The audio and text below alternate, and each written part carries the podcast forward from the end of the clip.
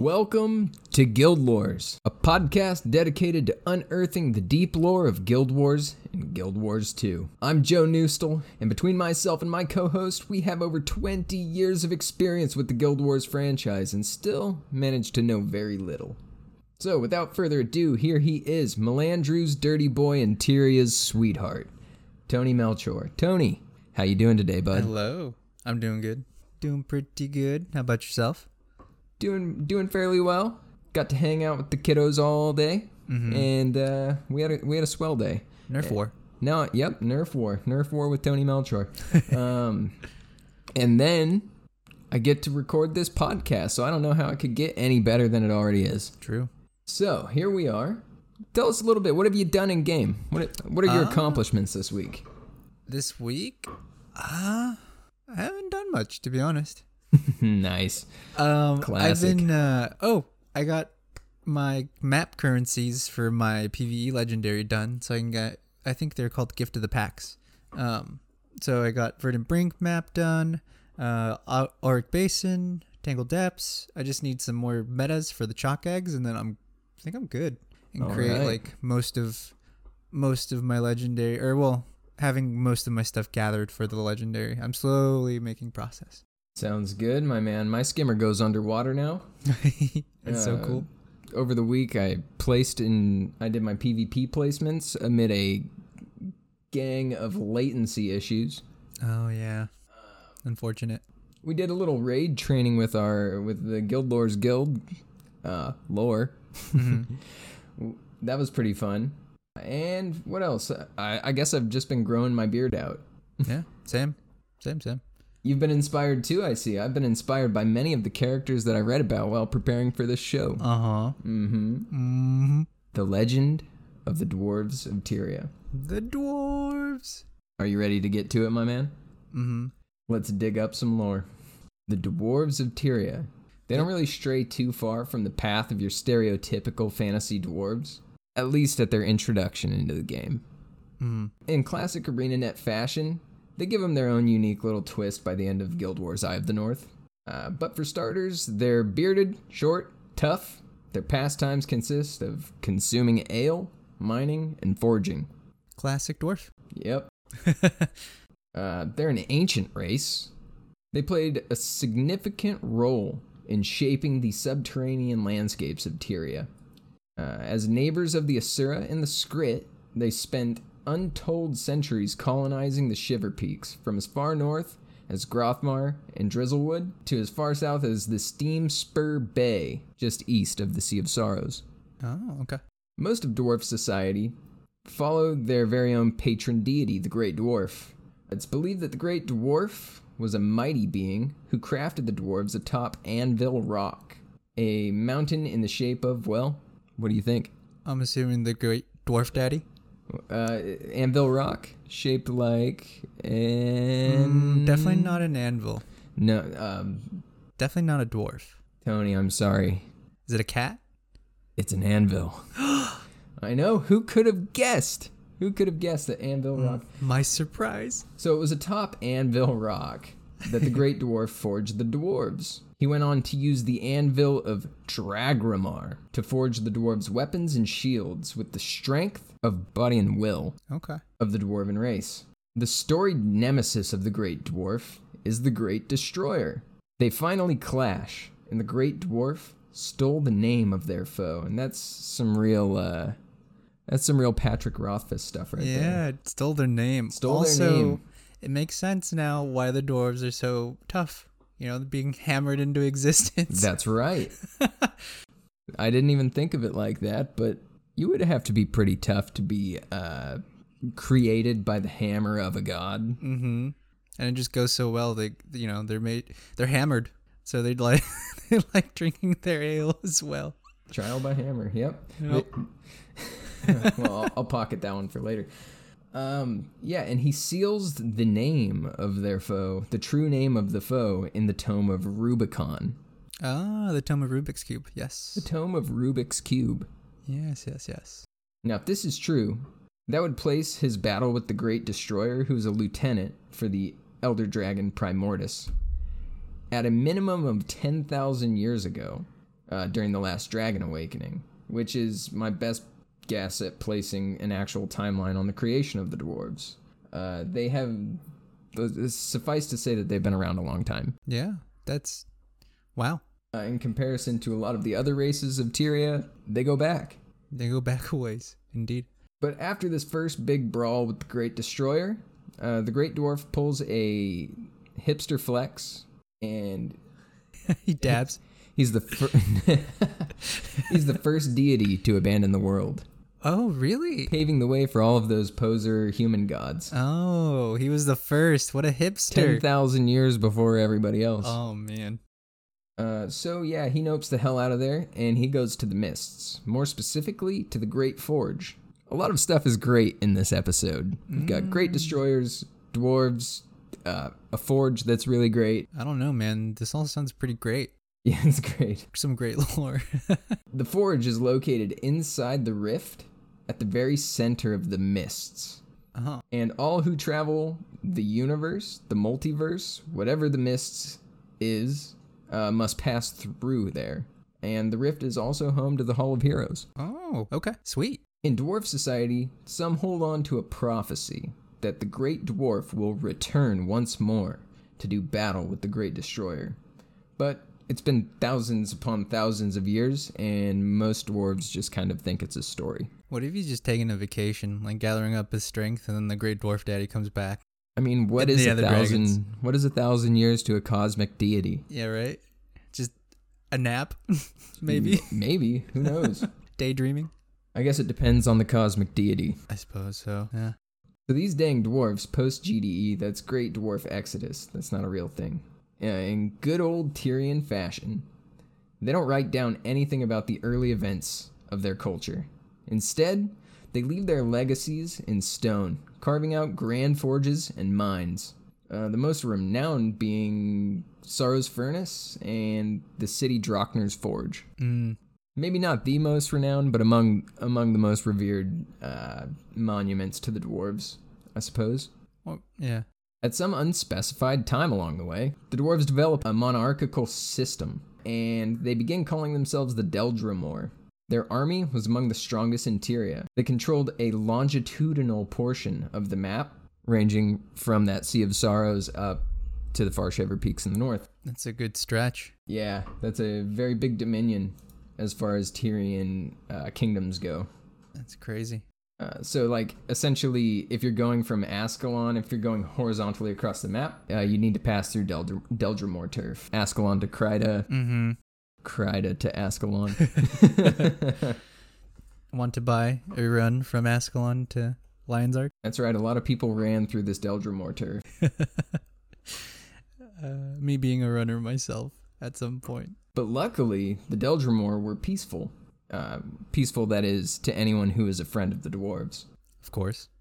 Of course, of course. I mean, they're not going to be, they're dwarves. They're not going to be friends with you if you're a jerk. Obviously. Come on, they have their pride. Mm-hmm. Furthermore, they knew they had their own god, but respected the other race's right to practice their own faiths. Very tolerant of them. Yeah. Unluckily, all this is all this changed when the cousin of the Deldrimor King Jalis Ironhammer, as seen in Guild Wars 1, created his own faction. His name was Dagnar Stonepate, and his abominable guild was the Stone Summit. They were xenophobic, cruel slavers, and they settled for nothing less than to have their leader reign over all of Tyria. Basically, they were just awful. The Stone Summit dwarves are the worst. They were not great. they weren't great at all. You're not great. They're and they big- knew it. Big meanies. And they were mad. Actually, they thought they were really great. And the price of failure among their ranks was death. And unfortunately, it got them some pretty good results. Mm-hmm. if you fail, you're dying. So you might as well fight to the death. That's some crazy mentality. Some cultist mentality. So, with that mentality, they overtook the sacred forge of Sorrow's Furnace and levied an assault on the dwarf capital city, uh, the Deldrimor capital city of Thunderhead Keep. They also controlled much of the northern Shiver Peaks, namely the crossing from Ascalon to Kryta. It was Stonepate himself, actually, who swung the axe that slew the heir to the Ascalonian throne, Prince Rurik, Oh, yeah. riding atop his ice drake as he. Yeah. Yeah. R.I.P. Rurik. Sorry, Rurik. That was uh, Sorry. he was annoying, but you know, Feels bad, man. Feels bad. it would have been cool if he uh, didn't die to these total assholes. Mm-hmm.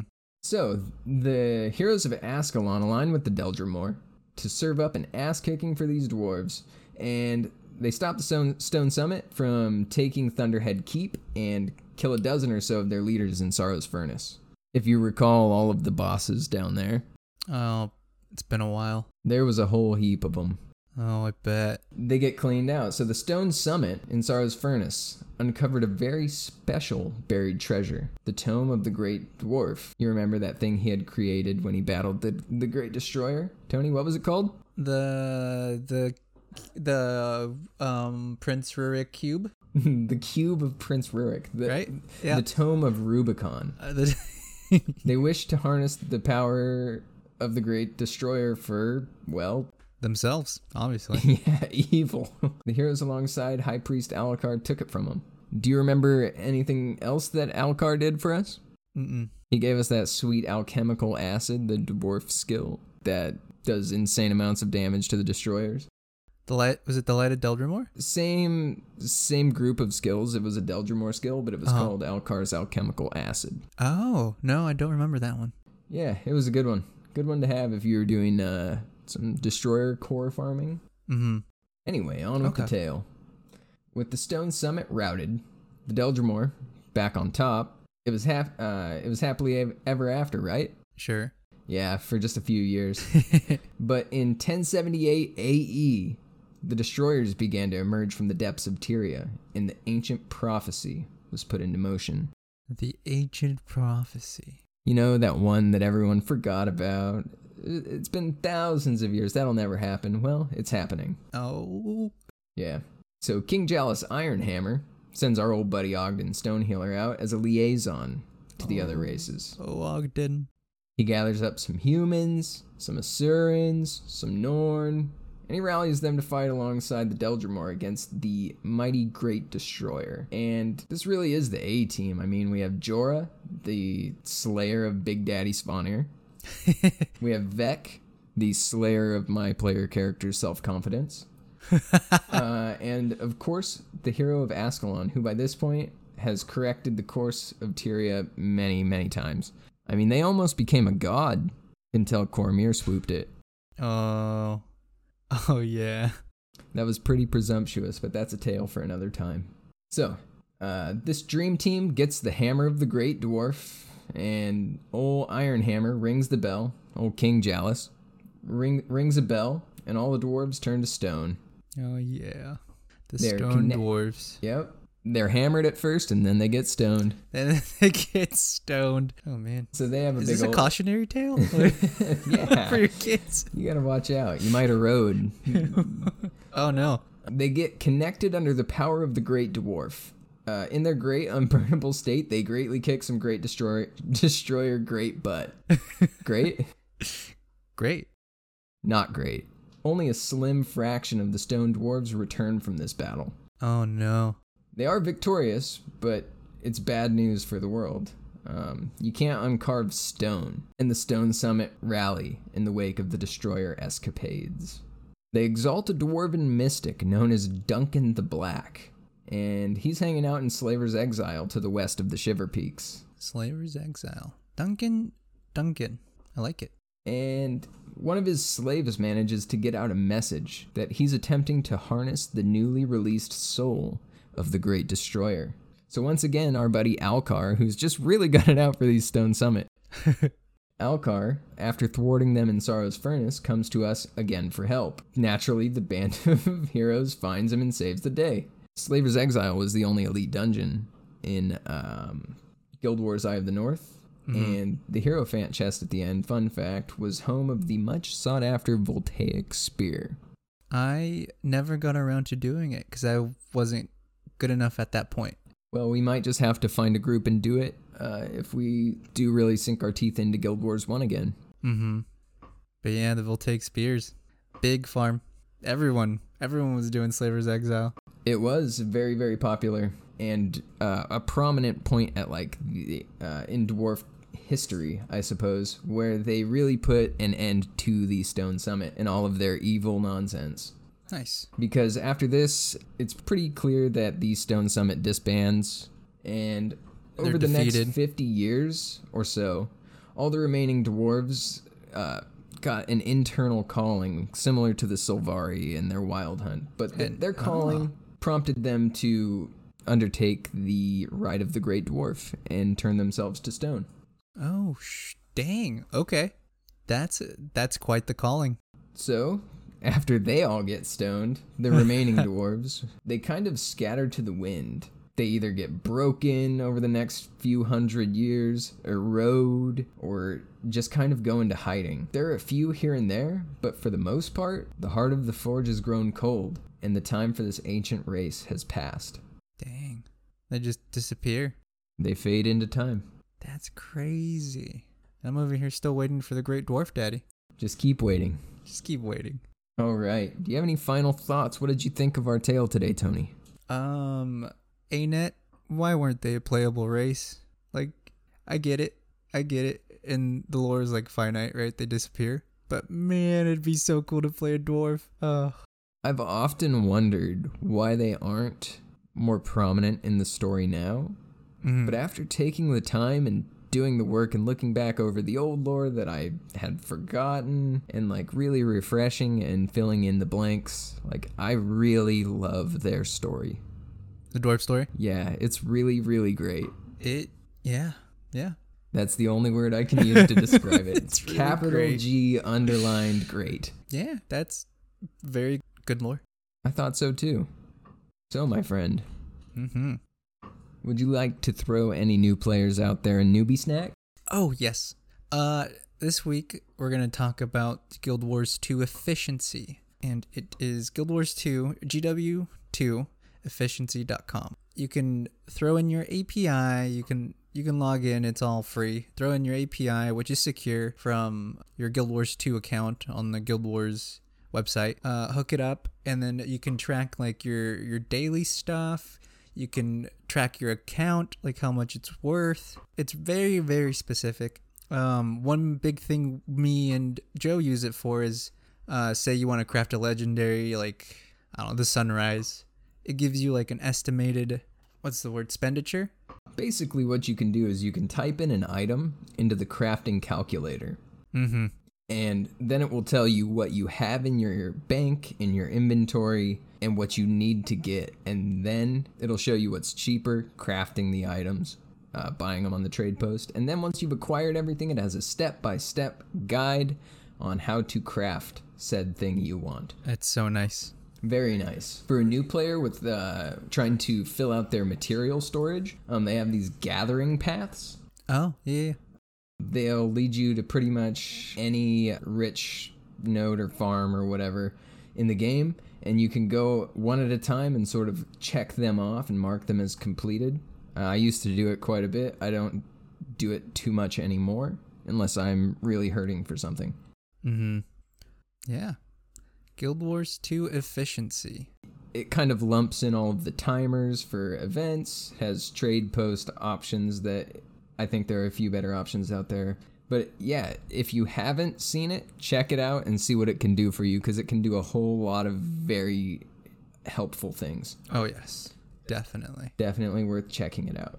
GW2 efficiency. Efficiency. Awesome. We Mm hmm. are on Twitter Yep. at Lores Guild. We're on Instagram at Guild Lores Podcast. And we have an email, guildlorespodcast at gmail.com. Mm The G in Gmail sta- stands for great. yeah, great.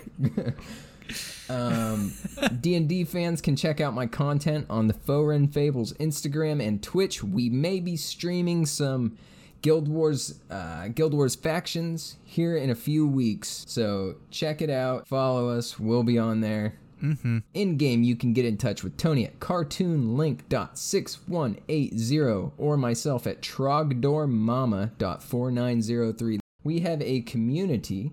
Our guild's name is We Do Not. Ah, we do not know our. It's we don't know our lore. We do not know the name of our We guild. do not know our guild. we don't know anything, actually. As a matter of fact, Mhm. we don't. So So don't add us. I think next week I'm going to try to have a special Feature? something special on on our podcast. Uh, I met a guy who makes music. Uh, his music is inspired in part by Guild Wars, and it's very good. I just need to get my hands on that MP3, and I will put it up for you hopefully next week. You guys could check it out. I'll drop the name for you guys right now. It's Anger Buddy. You can find him on SoundCloud, and the music is amazing. Check it out. There are people out there who are uh, content creators who, you know, aren't streaming or aren't podcasting, and it's really cool to see how much people love this game. I Yeah. absolutely love the fact that somebody is ma- out there making music inspired by, by Guild, Wars. Yep. That's pretty dope. So keep an eye out. Uh, you can check that out now. And you know what? Maybe next week we'll we'll have some music on the show for you. And with that, I think it's time to say thank you. Thank, Thank you, you, listeners. everyone. Thank you, Tony. Thank you, Joe. Thank no no. thank you, Tony. You know what? I greatly thank you. This has been great. All right. This has been really great. we will see you in Tyria, everybody. Goodbye, everyone. Bye. Thanks for listening.